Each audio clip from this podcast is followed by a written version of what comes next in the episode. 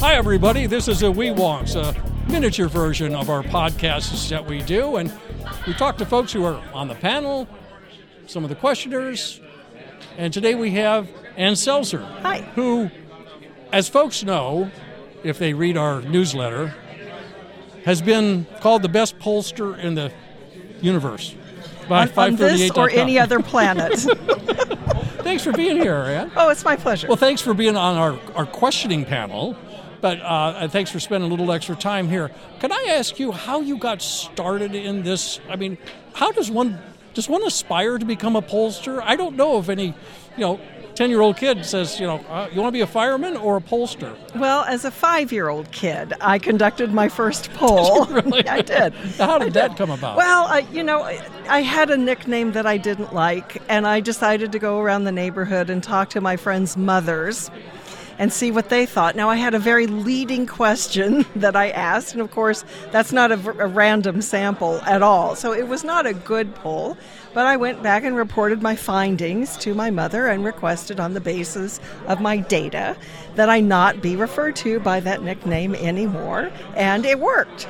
And so the nickname went away, and I, you know, a pollster was born in a way. I mean, the, the serious answer to the question, although that's a true story, was that I always kind of liked the idea of gathering data.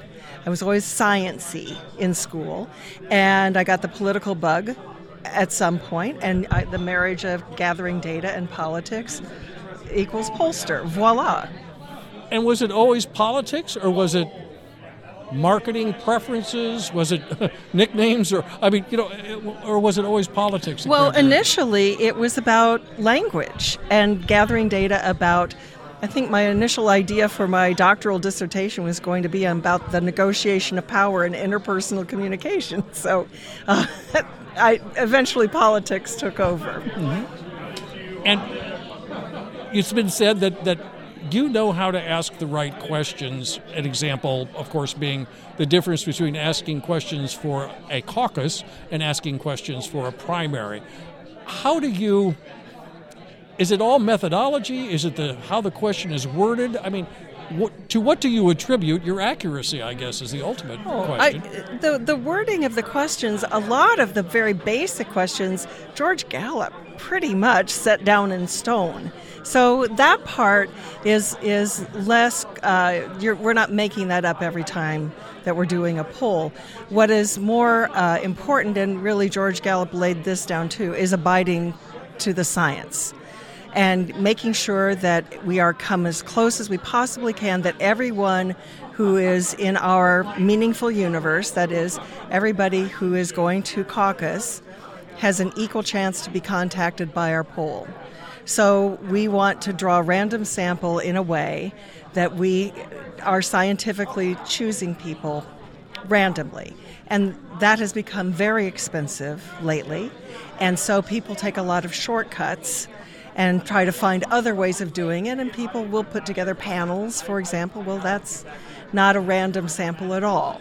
So I am one of the few pollsters doing caucus polling, abiding by the science, which, as I said, is very expensive.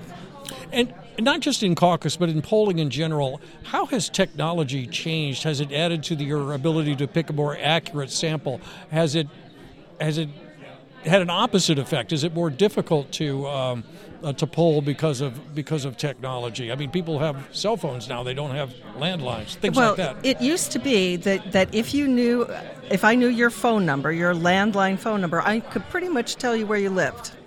Because there was a one to one relationship between a phone number and a, and a geography. And that's gone.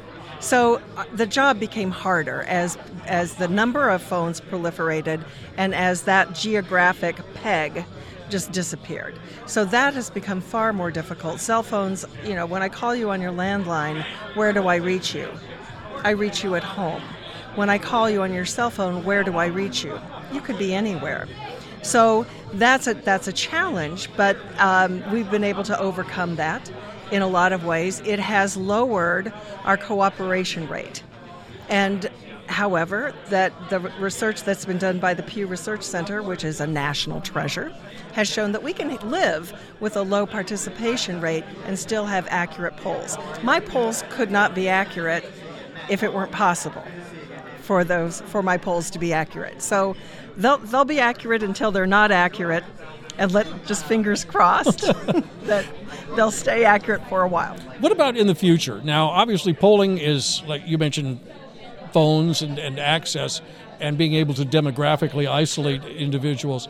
Um, look into a crystal ball 10 or 15 years into the future in terms of your business. What do you see changing that you will have to adjust to or that will affect the accuracy of polling? Well, Kevin, I have said that I used to say that that the polling gets harder and harder every election cycle, and then I used to say it gets harder and harder every year, and now I say it gets harder and harder every minute. So you want me to project 15 years into yes. the future? I, uh, I think you know we'll have something in a Tesla that will make everything easy. I don't know.